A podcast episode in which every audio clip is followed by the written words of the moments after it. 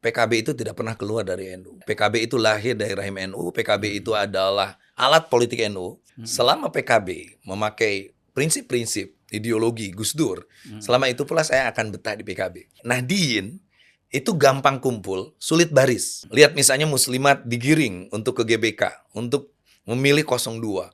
Di bawah tetap aja muslimat, ada yang 01, ada yang 03. Karena jangan harap NU bersuara satu. Kalau NU sudah satu suara untuk ke presiden misalnya, itu kiamat udah dekat. Tapi kalau sudah masih berbeda, itu kiamat masih jauh.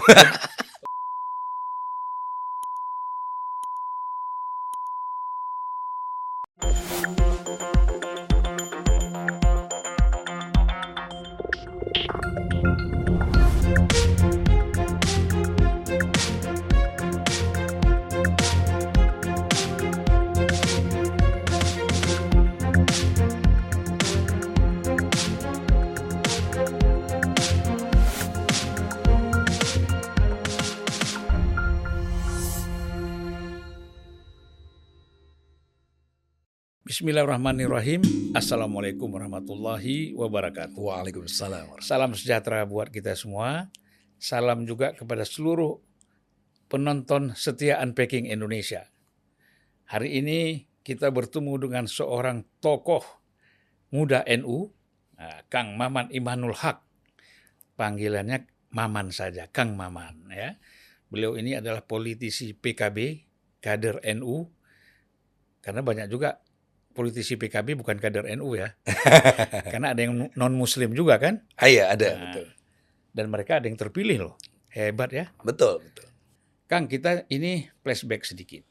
Saya tahu betul ini Kang Maman orang juga yang termasuk salah seorang kader NU yang juga dengan Gus Dur tuh akrab lah ya.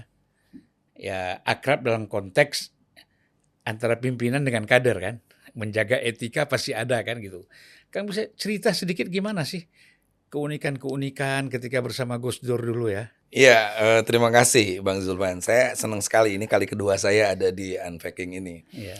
Eh, jadi tahun 2008 ketika peristiwa Monas, mungkin Abang tahu tuh, Ya. ketika FPI eh, melakukan eh, kekerasan di Monas ketika itu. Iya, iya, iya, iya. Nah, saya salah satu korbannya. Itu soal kebebasan beragama, kayak gitu. Nah, kalau saya ketika itu memang sudah didoktrin oleh Gus Dur bahwa konstitusi kita memang menghargai orang dalam apa beragama Iya. dan itu penting.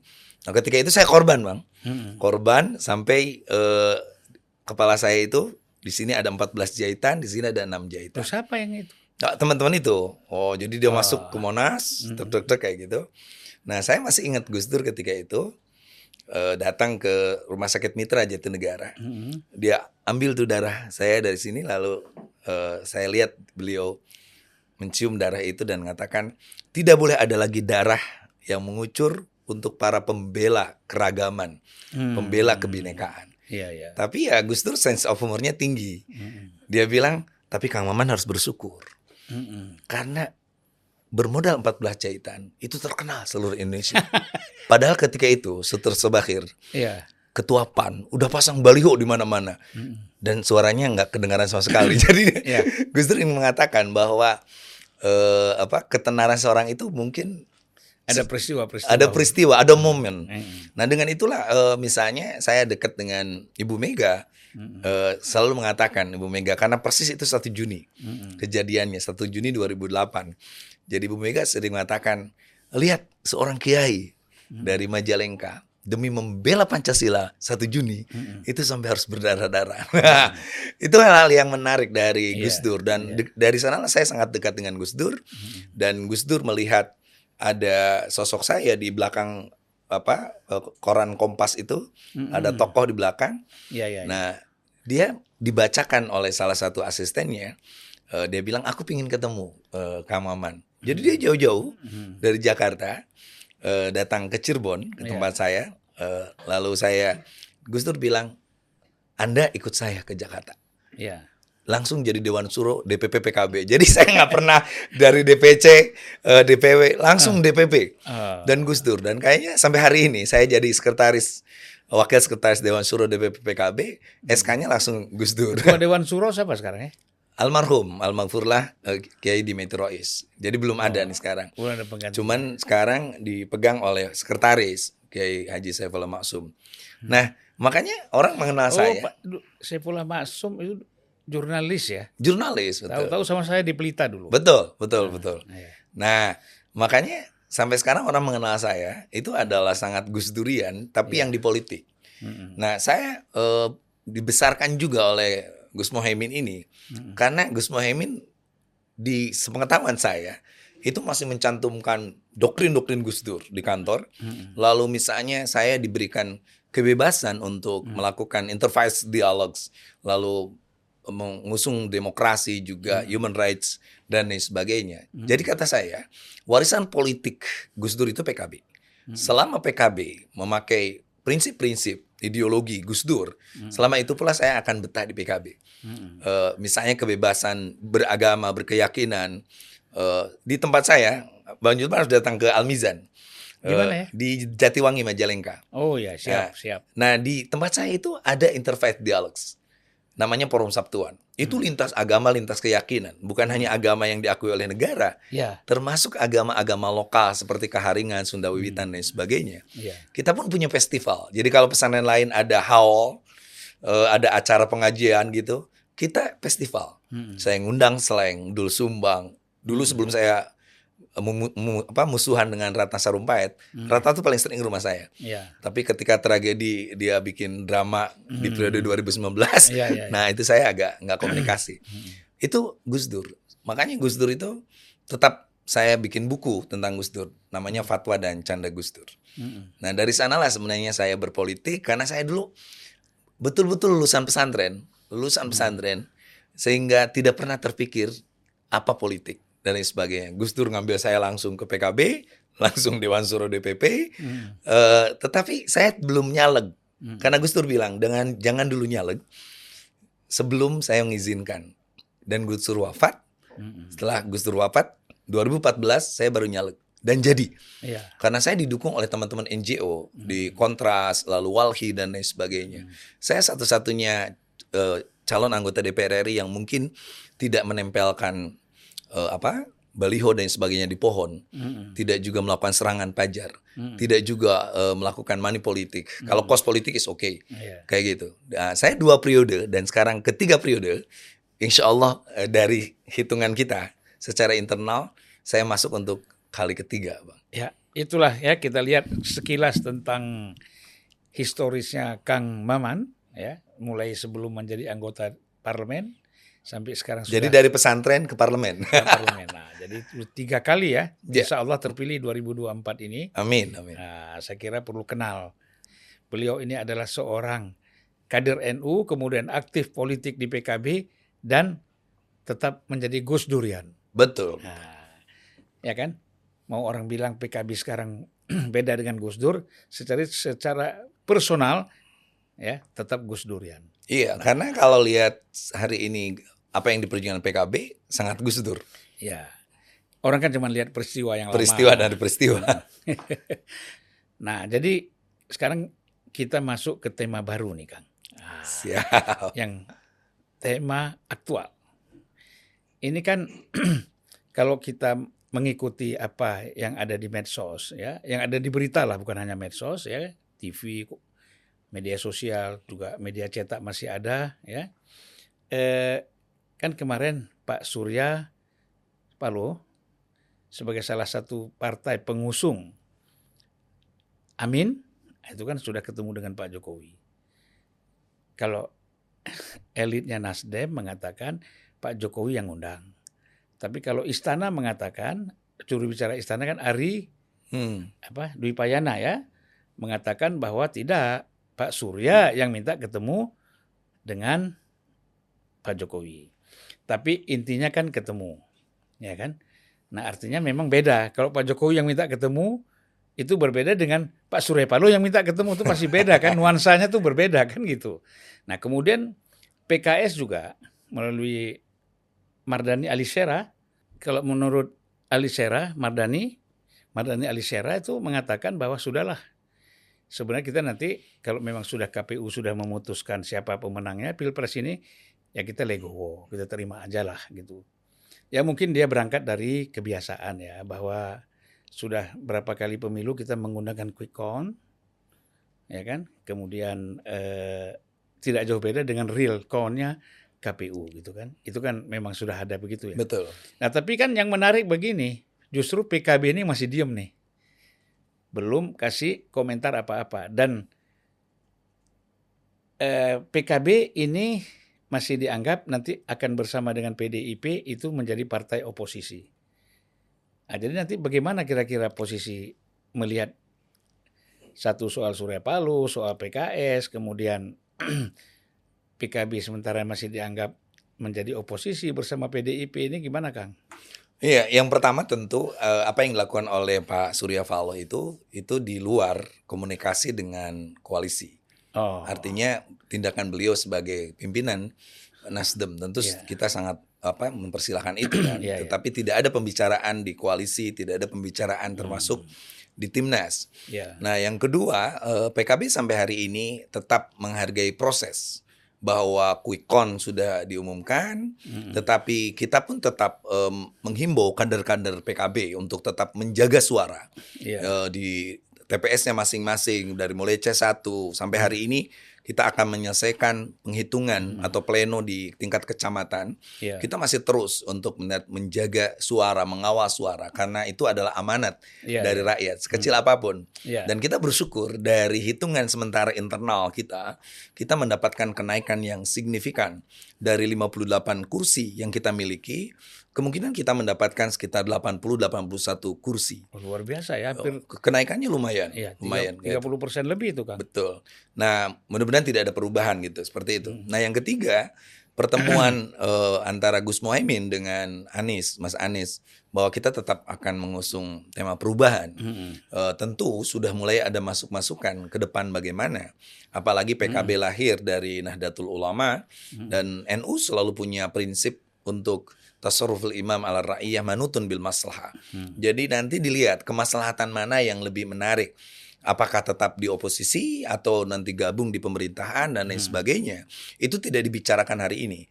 Yang kita bicarakan adalah kita tetap akan mengawal suara, kita akan terus memperjuangkan uh, juga suara rakyat yang diberikan hmm. kepada uh, Amin, Anies hmm. Mohaimin, termasuk tentu tim hukum kita terus bergerak yeah. uh, untuk melihat kecurangan-kecurangan ini karena kita tidak hanya sekedar karena uh, suara Anies Mohaimin ada di bawah Prabowo Gibran. Yeah, yeah. Uh, demokrasi ini harus dijaga kualitasnya. Demokrasi hmm. ini jangan sampai ternodai oleh kecurangan yang sistematis. Yeah, yeah. Tapi itu kan harus lewat pembuktian. Kita yeah, tidak yeah. hanya sekedar, oh kamu karena kalah aja ngomong begitu. Yeah, enggak, yeah, enggak yeah, juga.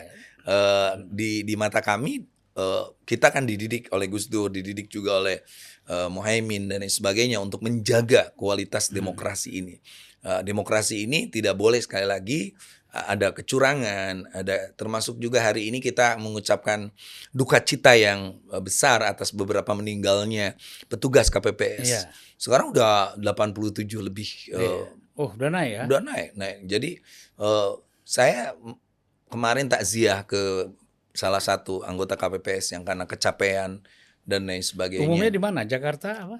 Saya lihat menyebar ya, menyebar. Tapi hmm. memang dia ada penyakit bawaan juga kan. Iya, iya, iya. Jadi ini pola ini uh, kita tidak ingin terjadi di 2019.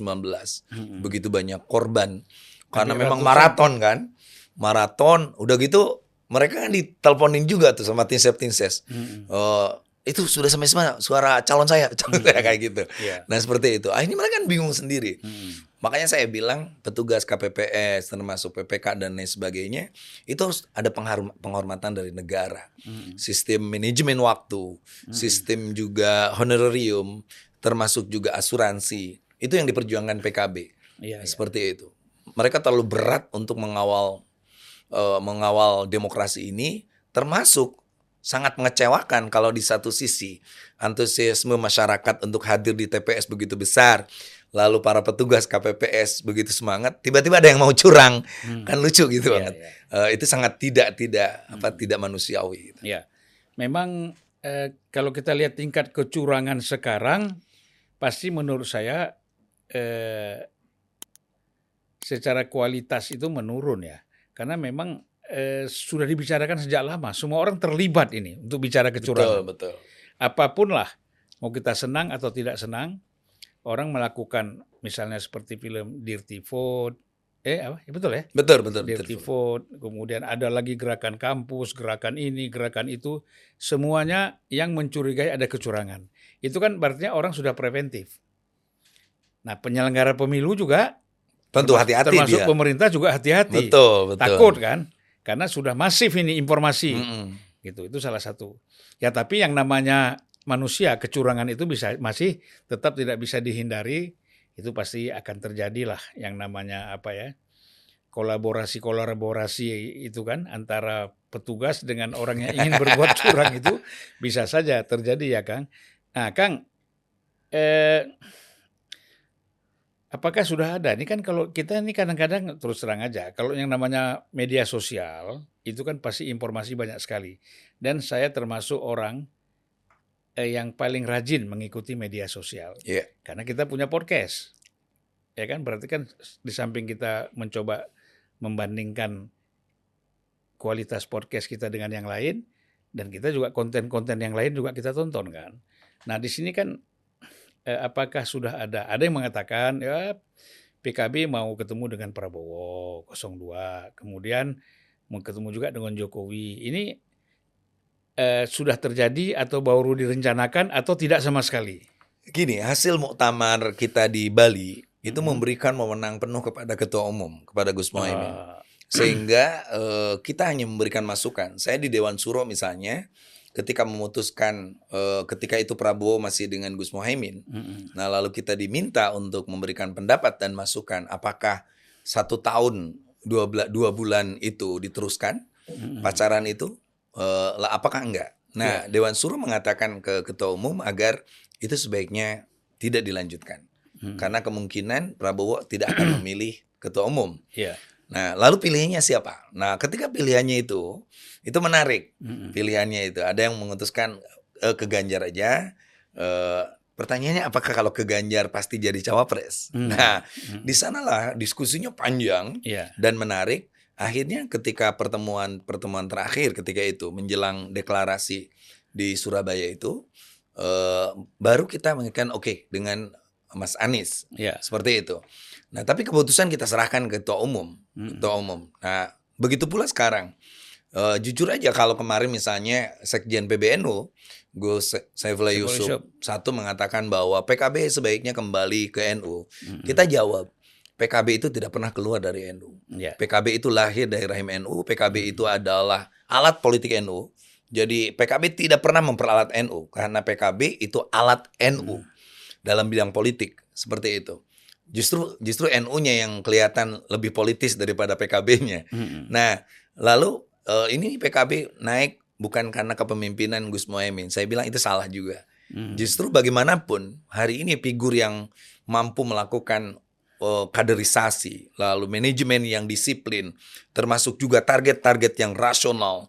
Eh, Ya mau tidak mau orang harus mengakui ini keberhasilan seorang Gus Mohaimin. Iya. Termasuk akrobatik-akrobatik politiknya itu membuat kami di bawah karena sulit bang ngatur santri itu. Iya. Jadi yang sulit diatur itu kalau nggak seniman santri. Mm. Eh, istilah saya, jadi di Nahdien itu gampang kumpul, sulit baris.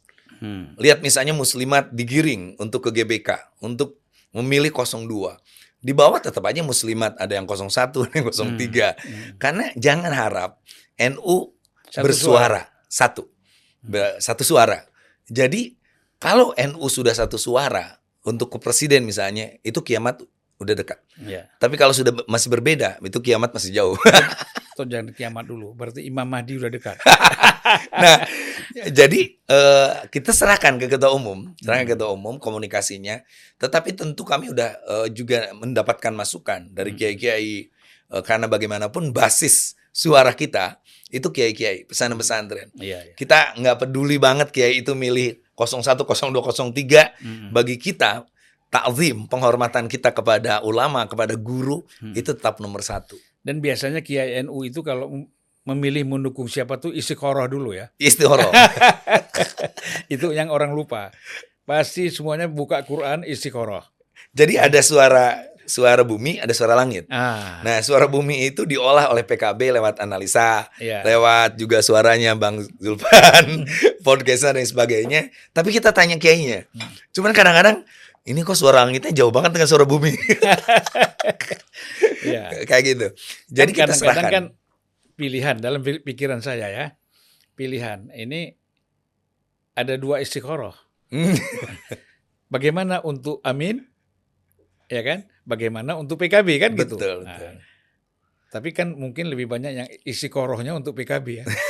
Karena kan kalau eh, lumayan juga kan setahun dua bulan itu kita dengan Gerindra atau dengan Prabowo udah intens. Iya. Kita bawa beliau ke mana? Iya, iya. ke pesan pesantren. Tiba-tiba harus belok sekaligus kayak gitu. Dan kita harus, saya kebetulan yang nyusun buku dengan teman-teman maktab Mm-mm. tentang kenapa kita harus Anis, Iya. kayak gitulah. Kita jelaskan. Orang kan bertanya, Mm. ini bagaimana nih katanya Eh, koalisinya dengan Wahabi bla bla bla bla.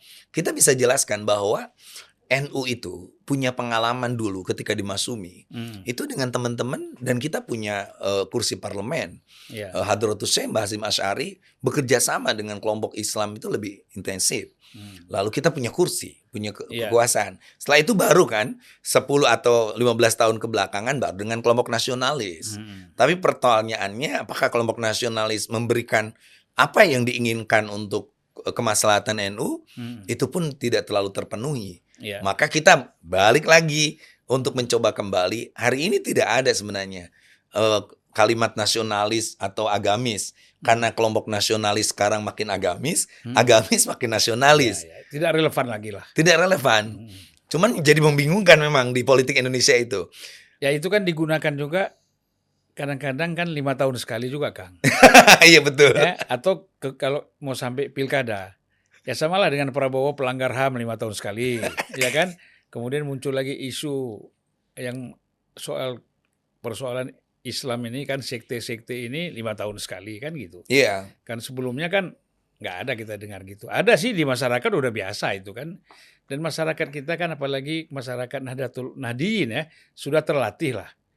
Semua kan kader-kadernya tuh paling sudah melewati paling tidak kitab-kitabnya Imam Syafi'i sudah sempat Lewat sudah- lah ya. sudah lewat saya tuh ingatnya itu apa al-um ya Al-Um, Ah, betul. Al-Um. Kita babonnya Syafi'i. itu. Iya, itu kan sudah lewat di Cuman yang ini yang saya heran itu eh, ketika kemarin pilpres kemarin itu eh, PBNU kelihatan sekali gitu Eh, tidak menempatkan diri sebagai sebuah jam'iyah Hmm, yang mengayomi payung besar iya. gitu untuk aspirasi eh, Nahdiyinnya dan kehilangan sense of humor. Iya, iya, nah iya. kita eh, Caimin dengan selepetnya masih sense of humor lah ya.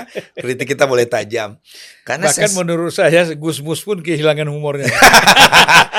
ini ini perlu nih Abah Abah Gusmus nih dikit. Iya.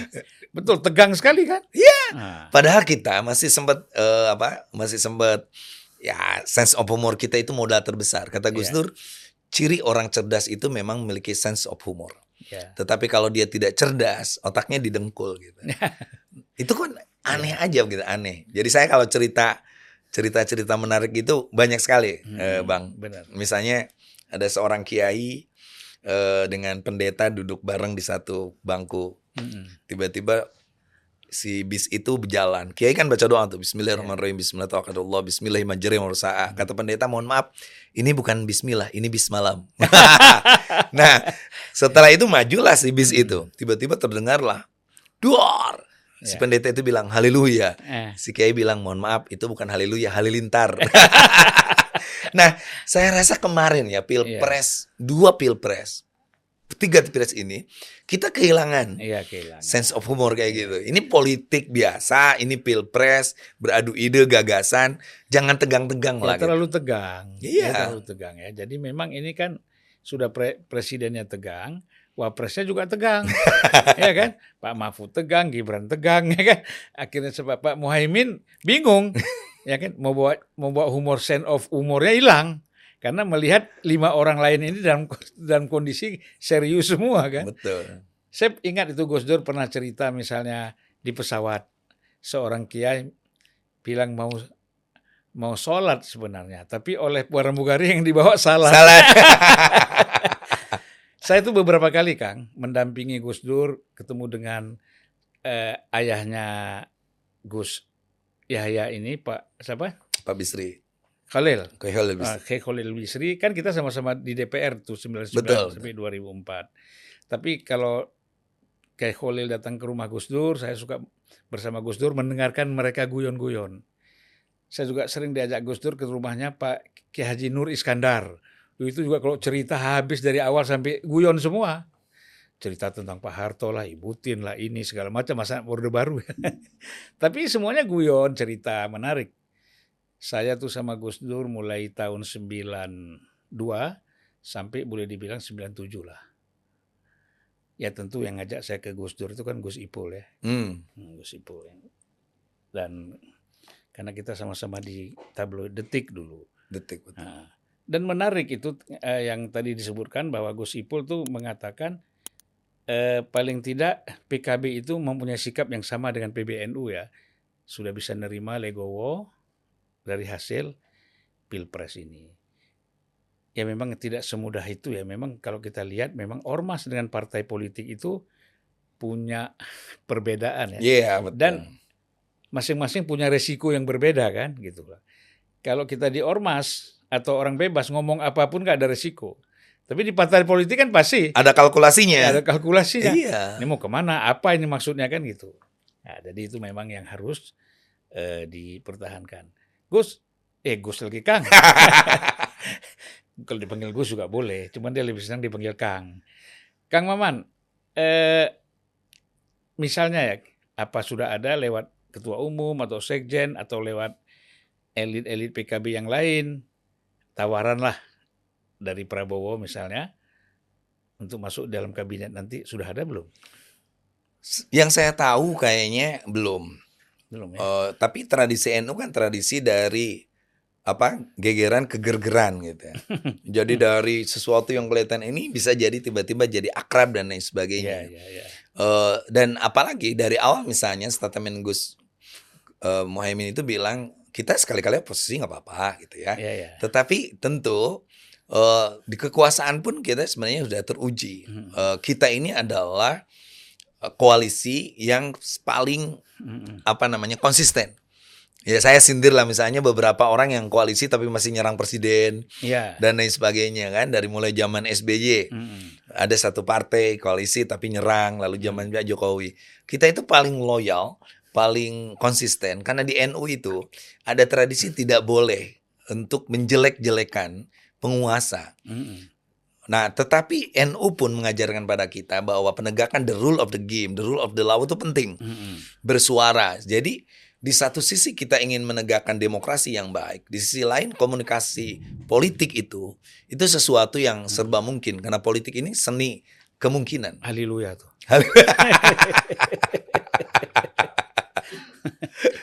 Nah, gitu. Jadi, Iya. eh, saya nggak tahu ya eh, di tingkat apa tertentu apakah ada komunikasi dibuka dan lain sebagainya. Tapi yang pasti poin-poin kita sangat masih meng- sangat mengharapkan para kader menjaga suara dari tahapan-tahapan di tingkat TPS lalu ke tingkat kecamatan sekarang baru beres nih kecamatan lalu naik dan lain sebagainya sampai ujung. Jadi kalau tadi Bang Julpan bilang bahwa kita beda ya nalar ormas dengan nalar partai politik, Iya.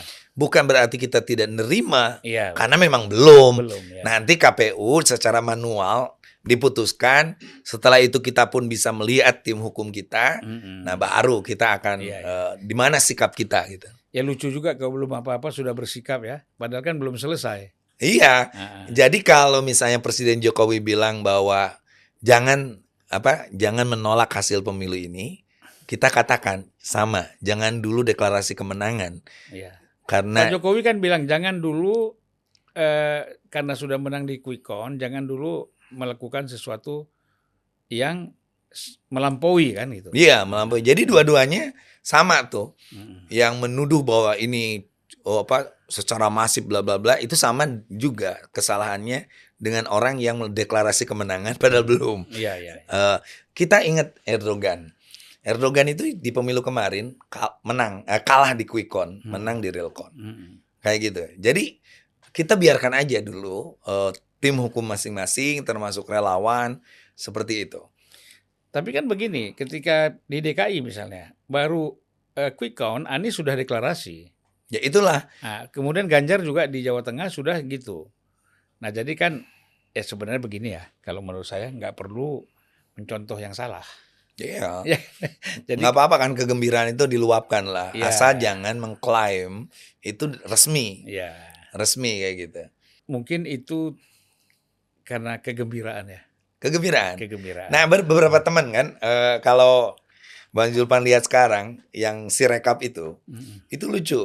Misalnya yang saya lah, Jabar 9. Tiba-tiba suara saya melonjak. Set ketika itu hari apa ya? Put. Wih, istri saya udah bilang, "Papa, udah 35 ribu." Tiba-tiba dia baca ke bawah, ada orang yang kemarin baru 1000, 44 ribu. Mm-mm. Setelah kita cek semuanya, ternyata error. Mm-mm. error ya saya laporlah ke ketua LPP Pak Jazil saya lapor juga ke direktur Pileg Pak Cucun saya bilang ini apa ini bikinlah pernyataan resmi bahwa si rekap tidak menjadi acuan Hmm. karena yang jadi acuan itu yang manual Iya, iya. tahapan-tahapan itu nah yang kasihan itu yang udah 44 Mm-mm. itu udah siap syukuran hari ini yang 44 itu kembali ke normal baru dapat tiga ribu Iya, iya. dari Kan 44 ribu ke Memang tiga- kan eh, KPU sendiri kan mengatakan dalam eh, penghitungan pileg itu memang banyak sekali kekeliruan kan. iya betul Nah, betul makanya kan sempat hilang itu data Iya di KPU kalau kita buka websitenya, tetapi kemudian baru berapa hari muncul ada update-update itu. Iya, tapi melonjak. Ketika itu kan Nah. minggu berhenti. Iya. Eh, saya sempat WA Ketua Bawaslu ya Pak Bagja. Hmm. Ini saya bilang eh, kenapa berhenti? Akhirnya bikinlah Bawaslu bahwa tidak boleh ada penghitungan yang dihentikan. Mm. Seperti itu. Tiba-tiba Senin, bayangkan ada orang yang gembira. Tiba-tiba jadi sedih lagi. Jadi memang pemilu ini psikologi kita harus kuat. ada orang yang bagikan serangan pajar, amplop, Iya. 250 ribu amplop dengan harga 25 ribuan, bayangkan 6,2 miliar. Mm-mm. Setelah itu dia cuma dapat berapa biji gitu. Iya, iya, iya. Sedih kan? Nah, sebenarnya kalau saya dari awal tuh udah anti serangan pajar. Saya Iya. tidak mau ini dan lain sebagainya. 25 ribu orang lain kasih 50 pindah. Pindah. 50 kasih 100 Jadi pindah lagi. teorinya gini, Bang. Siapa yang terakhir, siapa yang terbanyak. Mm-mm. Yang ketiga baru siapa yang beruntung. Iya. Karena orang kadang-kadang nenek-nenek itu Mm-mm. Nah, staf saya itu kebetulan dia nomor dua, Eh, nomor dua nyalon di kabupaten. Dia cerita pilih PKB nomor satu, pilih calonnya Ade Duryawan nomor dua. Mm-mm. Sepuluh orang lah saya cek simulasi. Mm-mm. Dari sepuluh orang itu delapan orang milih Gerindra. Karena yang diingat tuh nomor dua Iya. kayak gitu. Jadi memang saya bilang ke teman-teman, eh, silahkan anda tidak ada satupun teori yang baku untuk kemenangan seseorang Mm-mm. kayak gitu. Tapi yang pasti saya udah dua periode dan sekarang mau ketiga periode. Iya. Paling tidak kalian harus dengarkan saya. Eh, pertama sosialisasi itu penting. Iya. Yang kedua kan passing. Yang ketiga itu simulasi. Mm-mm. Jadi di di sebulan terakhir itu simulasi aja. Mm. Berapa persen yang usia 60 tahun ke atas itu salah Mm-mm. menghitung. Seperti itu. Jadi tiga poin itu aja sosialisasi kan passing baru yang namanya simulasi. Iya, Itu iya. baru menarik. Kita kembali lagi Kang ke kalau tim hukumnya Ganjar ini kan eh, keras sekali ya akan melakukan apa ya apakah namanya protes atau kemudian eh, apa untuk jalur hukum per- menuntut seja- eh, lewat jalur hukum misalnya persoalan eh, apa namanya eh, perhitungan Perhitungan, ini, perhitungan hasil pilpres ini ya dan nampaknya kan 01 Anies Muhaimin tim hukumnya juga bekerja terus ini kan. Betul, betul. Nah, masalahnya ini apakah ini kerja masing-masing atau memang ada kerjasama nih? Kelihatannya komunikasi ada, Ada komunikasi. tapi belum kerjasama. belum ya. Belum, karena tim tim hukum kita terus bekerja, Mm-mm. terus bekerja. Teman-teman relawan juga memberikan masukan. Eh, sehari itu saya aja menerima laporan 20 laporan, misalnya ada penggelembungan data, ada penulisan 24 jadi 240, tambah Iya. nol aja kan lumayan tuh, kayak gitulah. Lalu di di medsos kan lucu itu, Mm. perhitungan matematik SD dengan KPU berbeda. Kalau di SD 2 tambah 3 itu 5, Kalau di KPU 2 tambah 3 itu 23. Nah itu jadi jadi itu betul tadi. Hmm. Ini kan sebenarnya penyelenggara akan berhati-hati karena dari awal warning tentang kecurangan sudah Hmm. muncul. Iya. Lalu gerakan menjaga kualitas demokrasi dari kampus, guru-guru besar. Iya. Nah, termasuk juga dari eh, dua pasang ini, itu menurut saya saya yakin ya, saya yakin bahwa ini adalah upaya kita menjaga Iya. demokrasi di Indonesia. Kalaupun tetap ada kecurangan dan lain sebagainya, maka kita harus punya bukti. Iya. Eh, di tim internal saya aja secara pribadi ya, kita siapkan tuh kopi C1 itu. Oh, bukti-buktinya lalu hasil pleno dari semua kecamatan Hmm. sehingga kalau tiba-tiba ada eh, Lonjakan? lonjakan yang tidak rasional, Hmm. kita ada pembukti seperti itu. Nah, ini yang sebenarnya eh, menarik anak-anak muda sekarang, Hmm. eh, teman-teman milenial yang Hmm. senang IT, itu tiba-tiba senang politik begitu. Iya. Di tempat saya ada sekitar eh, tujuh orang anak-anak yang sebenarnya Hmm. unpolitis gitu. Tiba-tiba hari ini seneng. Dia pelototin data, lalu Hmm. tiba-tiba kenapa lonjakannya begini? Oh ini pakai algoritma 333. Iya. Makanya yang yang ke kesisir tuh nomor 5 tuh. Hmm. Tiba-tiba suaranya gede semua. Hmm. Mereka diskusi soal algoritma. Iya. Mereka diskusi soal Jadi menurut saya eh, politik tidak hanya sekedar menempatkan eh, apa calon-calon presiden, calon-calon anggota de- dewan dan lain sebagainya, tapi melibatkan keterlibatan partisipasi dari anak-anak muda. Ini menurut Iya. saya hal yang positif ya. Ketika isu kecurangan, mereka jadi melotot tuh. Hmm. Oh, mereka copy C1-nya, mereka masukin di data, mereka cek kembali, mereka hitung ulang. Menurut saya salah satu yang menarik dari teman-teman milenial dan saya salut kepada beliau itu, Iya, itu iya. teliti soal itu dan, jangan mereka, hianati mereka terlibat aktif ya. terlibat aktif, Hmm. terlibat aktif banget. Ya, jadi jangan juga menganggap mereka ini apatis Iya. atau apolitik. Mereka mungkin tidak apolitik tapi non politik, ya ya kan? Non Tidak- partisan. Nah, nah, tidak terlibat di dalam partai politik, dalam institusi politik, tetapi mereka tetap per- punya perhatian terhadap politik. Jadi kalau kita salah persepsi, underestimate terhadap anak-anak muda ini, milenial, Gen Z dan segala macam itu kita salah. Salah banget, salah Iya, banget, iya. betul. Nah, PKB pasti nanti akan mem- akan berupaya berkomunikasi dengan kaum milenial dan Gen Z ini ya. Iya dan bahkan mereka tidak ini ya, tidak dilibatkan dalam tanda kutip Hmm. diatur harus ini harus ini. Biarkan mereka dengan nalar mereka, Hmm. dengan kreativitas mereka, Hmm. dan mereka akan menjadi salah satu penjaga yang paling efektif untuk Indonesia ke depan dalam soal demokrasi. Nah ini satu lagi Kang yang baru di, disampaikan ya oleh eh, tim 03 bahwa akan minta minta kepada DPR yang sekarang untuk melakukan hak angket terhadap hasil pemilu yang diselenggarakan 2024 ini. Sikap PKB bagaimana soal ini? Eh, jadi sebelum reses itu, eh, ketika itu Masinton ya, kalau dari PDIP sudah interupsi di sidang paripurna sebelum reses. Reses yang kapan nih? Reses eh, kan sekarang lagi reses nih. Oh iya, iya. oh re- yang sekarang ini. Sekarang lagi reses. Oh, Jadi kemarin bukan, bukan angket yang dulu kan pernah juga dia tuh. ya, tapi kan yang ya dia ngusulkan itu. Hmm. Tapi kan tidak keburu reses kan. Ah. Nah, ini reses nanti kita masuk Maret, tanggal Iya. 5 Maret kalau nggak salah. Mhm. Nah, apakah itu angket dan lain sebagainya? Nah, komunikasi ini yang lagi intens. Hmm. Lalu orang menghitung kalau satu dan tiga bersatu mengapa 02 itu masih menang satu tambah tiga Mhm. untuk hak angket ini. Tetapi itu kan baru hitung-hitungan teman-teman di luar parlemen. Di parlemen sendiri kita belum ada eh, diskusi tentang itu. Jadi kita akan tetap mengawal dulu hasil Mhm. pemilu ini, terutama Iya, PKB iya, ya. iya. Kita tetap menghormati kerja-kerja tim hukum, relawan yang melaporkan kecurangan dan lain sebagainya. Eh, setelah itu kita baru ngambil eh, karena kan di Maret awal itu baru ada pengumuman untuk di tingkat provinsi, pleno provinsi. Iya. Nah, di sana sudah kelihatan, sudah kelihatan eh, dapat bagaimana dan lain sebagainya. Nah, termasuk juga kesalahan kemarin di salah satu TV Mhm. eh, yang menayangkan kemenangan Amin Mhm.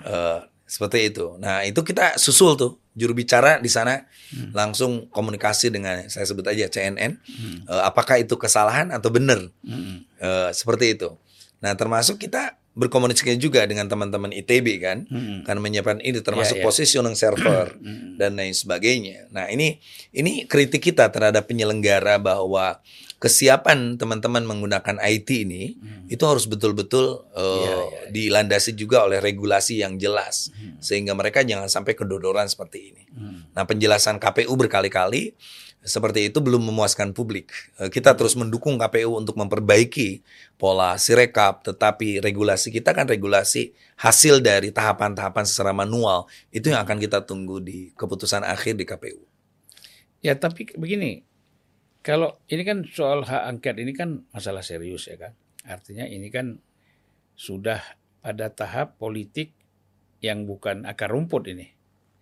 Ya kan, ini betul-betul kan pertarungan politik elit, Betul. ya kan? Elit politik ini kalau kita bicara eh, hak angket. Nah, tadi kan soal kita bicara persentase suara di parlemen.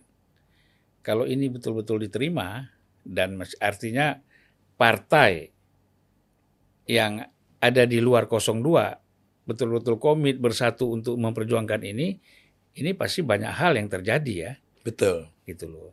Nah, artinya kan bagaimana sikap PKB di dalam situasi ini? Apa berdiri di tengah atau memang di kosong ikut 03 ya? Nah, bagaimana? Ini kan perlu juga po- positioning ini penting nih. Ya, tapi gini, eh, ketika misalnya orang berpikir dulu soal pemakzulan, Hmm. nah semua partai berpikir bagaimana caranya tahapan pemilu ini berlangsung dulu. Ya, paling enggak kan nanti setelah Maret kan? Nah, makanya itu hal yang berbeda. Di satu sisi, partai-partai ini semua ingin tahapan-tahapan pemilu ini kita selesaikan dulu. Hmm. Setelah itu kita akan lihat bagaimana di parlemen. Karena kita masih punya waktu, eh, saya dan teman-teman itu masih punya waktu sampai Oktober. Kayak gitu. Nah, itu segala kemungkinan akan terjadi. Akan terjadi. Termasuk Ya. misalnya kehadiran Pak Surya Paloh ke istana pun, itu tentu akan sedikit merubah peta eh, ininya. Kan kita nggak tahu. Ya, Jadi kalau dalam bahasa Bang Bang Pacul itu kita kita yang Korea Korea ini tahu. menyerahkan kepada dewa dewa itu. Nanti tiba-tiba PKS sudah pindah pula nanti kan? Jangan-jangan yang nolak dari awal tiba-tiba pindah duluan. nah, Kayak gitu. jadi Tapi kalau PKB eh, sekarang sekali lagi saya tegaskan PKB fokus kepada pengawalan suara, fokus kepada tim hukum yang menerima laporan Ya. kecurangan, menghargai, menghormati teman-teman relawan dan kader sampai tahapan ini beres, baru kita tindak lanjut. berarti sampai 20 Maret lah. Ya. Sudah diumumkan real count-nya. Real count-nya betul. Sekian posisi DPR, sekian posisi apa hasil pilpres ya kan. Mm. Nah, memang biasa itu kalau pemilu paling banyak curang itu di pileg bukan di pilpres. ada ke, pastilah soal tingkat kecurangan ada, tapi tingkat yang paling tinggi itu kan di pileg. Jadi sebenarnya DPR ini mempersoalkan dirinya sendiri dulu ya, jangan jangan persoalkan pilpres, gitu. Karena di pileg ini luar biasa ini curi mencuri suara. Kalau di sini kan nggak ada bicara kawan kan? Nah, salah satunya itu yang kita bicarakan. Apakah misalnya eh, partai milik yang dipimpin oleh anak presiden itu itu akan lolos atau tidak? Kalau saya lihat di daerah saya sendiri itu Ya. tidak terlalu signifikan. Ya, Tidak berarti nggak lolos dong. Ah, itu mungkin eh, Bang Julpan udah mendengar suara dewa juga. Enggak, enggak, enggak ada dengar suara dewa. Tapi kan memang kalau memang tidak bisa dipaksakan kan nggak mungkin juga. Iya, betul. Artinya kan begini ya, logikanya logikanya. Pak Jokowi kan sebenarnya sudah memberikan banyak kepada PSI. Oleh karena itu dia tidak perlu lagi ikut cawi-cawi, mendorong, mendorong atau mengor, mengkor, mengorkestrasi Iya, betul. kekuatan-kekuatan untuk memenangkan eh, PSI misalnya itu nggak perlu lagi loh karena kan ketuanya anak presiden ya kan Ya. Gitu loh dan presiden mengatakan PSI akan lolos ke parlemen Parlemen. tapi ternyata kan sampai hari ini tidak berarti di sini Pak Jokowi tidak melakukan apa-apa untuk meloloskan PSI kalau mau pasti gampang lah menurut saya kalau dia mau ya sangat mudah untuk meloloskan PSI. Tapi kan ternyata sampai sekarang kita lihat agak berat nih. Masih 2,8, 2,9. Iya, kan? betul. Di beberapa tempat kan tidak ada lonjakan juga. Ya, 3,11 paling tinggi. Ya oleh karena itu nampaknya dari hasil real count yang dikeluarkan oleh KPU pun menurut saya agak sulit. Ini menunjukkan bahwa Jokowi tidak tidak campur tangan di dalam pileg. Sehingga PSI ini agak berat Agak berat. agak kedodoran juga kan. Nah, Betul, betul. ya jadi Ya, tapi kan mereka partai anak muda, usianya masih muda. Kaisang itu kan 29 tahun. Lima tahun lagi baru berapa? 34. Ya kan? Masih ada waktu lah ya. Artinya kan begini, ya kalau nggak jadi salah kalian sendiri. Berarti kalian tidak bisa memanfaatkan nama besar saya. Hmm. Artinya ada problem teknis. Pembelajaran juga lah ya. Pembelajaran. Dan bagus lah, anak-anak muda ini belajar dulu lah. Ya, jadi sehingga bisa lebih apa nanti ke depan tahu bagaimana caranya untuk menang. Kalau orang sudah dua kali kalah, ya kan sebenarnya nggak kalah juga. Mereka tuh kalau dihitung kan menang dulu 1,8. Sekarang mungkin ya tidak sampai 4 tapi kan 3,9 misal 3,8 dapat. Tapi kan ada peningkatan 2 persen. Dengan DPR, Udah, udah lumayan lah ya. Nah, dengan DPRD juga tambah banyak kan. Dari 100 menjadi 400 misalnya. Itu luar biasa juga. Jadi jangan juga dianggap bahwa tidak ada hasil. Nah, cuman kan persoalannya kalau memang eh, kecewa ya Pak, Pak boleh buat. Ini kan soal daya tahan aja kan. Gitu Kang. Kang kita sudah hampir satu jam ya. Nah, jadi saya meminta closing statement dari Kang Maman. Panjang dikit nggak apa-apa lah. Gimana Kang? Ya, saya mengucapkan terima kasih kan. Kebetulan Iya. saya diminta menjadi wakil koordinator juru bicara nasional Timnas. Oh ya. Iya, jadi eh, intinya itu kita sangat-sangat apa apresiasi terhadap perjalanan pilpres ini ketika saya eh, kita semua mendampingi Anies dengan desak Anies lalu selepet eh, Muhaimin kita melihat ada sebuah pola edukatif bahwa politik itu sesuatu yang harus dibicarakan, sesuatu yang boleh dipertanyakan gitu. Iya. Sehingga demokrasi itu betul-betul voice, bukan noise. Iya. Ini aja menurut saya menarik. Jadi eh, saya kalau merange sebuah kegiatan misalnya untuk waktu saya dampingi Anies ke Bengkulu kayak gitu kita range dari awal isu apa ketemu siapa bagaimana dan sebagainya dan eh, ketika di beberapa tempat membludak anak-anak muda itu membahagiakan nah soal ternyata hasil pilpres itu berlainan dengan yang kita inginkan menurut saya eh, di politik itu kita tidak boleh baper Hmm. kita boleh baper. Kita yakinkan ke publik bahwa kita masih banyak em, cara melakukan edukasi di bidang politik. Ya. Nah, tetapi yang kedua tentu kita tetap menghargai dan menghormati teman-teman di tim hukum dan juga relawan yang terus mengawal suara, mendata, menerima masukan, menginput tentang kecurangan dan lain sebagainya. Dan itu tidak boleh terjadi lagi di pemilu-pemilu yang akan datang. Nah, yang ketiga, Indonesia ini negara besar. Dan kita butuh orang besar. Kita butuh narasi besar. Hmm. Jadi salah satu yang membuat misalnya eh, dulu Tempo membuat buku-buku seri eh, bapak bang- bangsa itu. Saya Tokoh ba- dan tokoh. tokoh ya. Hmm. Eh, saya baca Soekarno, saya baca bagaimana Hatta, bagaimana konflik antara Hatta dengan Soekarno, saya baca Tan Malaka, saya baca Nasir, saya baca banyak tokoh dan lain sebagainya. Nah, Indonesia itu lahir dari pikiran-pikiran besar, Ya. dari narasi-narasi besar. Tapi sekelas eh, Tan yang oleh Soekarno sebagai akan jadi pewaris bila negeri ini, republik ini mau bubar, itu pun tidak pernah menang eh, dalam pemilu. Partainya tidak pernah besar. Dan Tan dibunuh oleh republik yang ia besarkan. Eh, Jadi biasa-biasa aja kalau para caleg hari ini yang kalah sudah bagi macam-macam dan lain sebagainya. Ada waktu untuk kita karena politisi itu kan tidak boleh mati di putaran-putaran pertama gitu. Seperti itu. Nah, jadi eh, secara psikologi eh, kita lihat kedewasaan pola pikir capres dan eh, para pendukung itu lebih baik daripada 2019. Iya. Saya lihat begitu. 2019 saya di pihaknya Pak Jokowi. Iya. 2014 saya di pihaknya Jokowi. Eh, ketika di 2000 eh, apa? 2024 kita melihat eh, Anies dan Muhaimin itu bisa menyatukan itu. Jadi tidak ada lagi sekat-sekat antara kardun cebong, tidak ada lagi sekat-sekat an- antum siapa anan dan lain sebagainya. Tetapi semua sudah mengarah bagaimana Indonesia ke depan. Iya. Nah, soal Pak Prabowo dan Mas Gibran yang secara quick count menang, eh, kita masih tetap mengawal suara ini sampai pengumuman resmi. Saya rasa itu yang ingin kita katakan di 2029 anak-anak muda ini yang hari ini menginput data, hari ini melototin dan sebagainya, mereka akan jadi pemilik yang menentukan uh, pemain dan pemilik masa depan republik ini. Iya, iya. Seperti itu. Partai mana pun, siapa pun yang hari ini tidak melihat peran-peran anak muda ini akan terkejut. Seperti itu. Nah, Ya memang politik ini seperti sepak bola ya.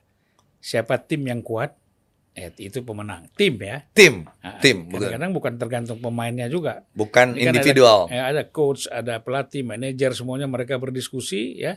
Baru ini di lapangan ada pemainnya kan. Hmm, Nah, kalau itu kuat, insya Allah akan menjadi pemenang. Makanya partai yang dapat suara besar itu di pileg saya melihat kalau dia punya pemain-pemain utamanya bagus-bagus. PKB pasti punya itu dan kemudian fokusnya udah jelas kalau PKB ini. Satu pasti pesantren, kedua para eh, kiai, ya. kemudian tentu kaum muslimin alusunah wal jamaah.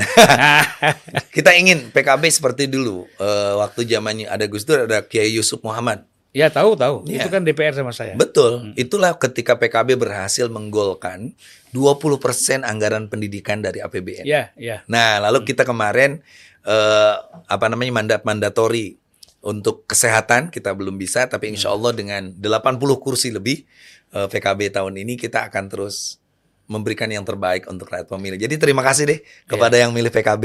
Ya. Dan satu lagi Kang, usul saya itu 20% anggaran pendidikan itu harus difokuskan kepada memang eh, bukan fisik ya. Kan sekarang banyak fisik 20% itu kan bangun gedung, renovasi gedung, ya kan? Nah, tapi kan kalau bisa difokuskan untuk peningkatan kualitas pendidikan kita dalam konteks pembela- pe- pengajarannya. Pengajarannya, sumber daya manusianya. iya. Bayangkan aja, Bang, di tempat saya ada satu madrasah yang satu kelas itu disekat jadi tiga. Hmm. Setelah itu ustadznya saya tanya, berapa gajimu? 100 ribu per bulan. Allah. itu pun kadang-kadang pakai yen. Yen ayah duit nah dibayar, yen ente. jadi Itu- kalau ada uangnya. Itu di mana Kang? Di daerah saya, di daerah Lebah Sugih, Majalengka. Saya mau nyumbang 500 ribu sebulan deh. Bagus lah nanti saya ini kita perjuangkan yang honorer, kita perjuangkan ini. Ah. Iya, iya. Jadi dari 625 triliun APBN sekarang kalau 20% Hmm. itu yang untuk pendidikan agama baru 38 triliun. Itu masih ada anak tirikan swasta, madrasah, kiai-kiai berjibaku sendiri-sendiri. dan kadang-kadang dis- pendistribusiannya juga nggak efektif, tidak efisien. Kan? Betul, Itu betul. saya tahu betul di banyak di daerah. Kadang-kadang dijanjikan, tetapi distribusinya tidak sampai, akhirnya orang jadi korban. Jadi Bang Julpan harus bikin satu contoh pesantren atau sekolah yang dia dimanusiakan gurunya, dimanusiakan santrinya, gijinya dan lain sebagainya. Karena kalau kita datang ke daerah itu yang buat Gus Mohaimin kadang-kadang nangis. Ya Allah, satu ruangan segini bisa 50 orang. Aduh. Udah gitu ustadz-ustadznya tidak digaji dan lain sebagainya. Ini yang sebenarnya ingin diperjuangkan oleh PKB. Iya. Islam Ahlus Sunnah wal Jamaah Nah, ala tariqati Nahdlatul Ulama. iya, betul. Jadi semuanya kan, karena alusunah ja, alusunah wal jamaah ini menerima seluruh pikiran-pikiran Islam yang lain, ya kan, dan bisa eh, bekerja sama dengan apa pun aliran, bahkan dengan non Muslim juga Iya, bisa kok, apalagi dengan Islam ya. Terima kasih, Kang. Nuhun, atas kehadirannya ya. Ngobrol kita santai-santai satu jam lebih. Oh. Nah, pasti ini untuk kepentingan bangsa dan negara. Assalamualaikum warahmatullahi wabarakatuh. Waalaikumsalam warahmatullahi wabarakatuh.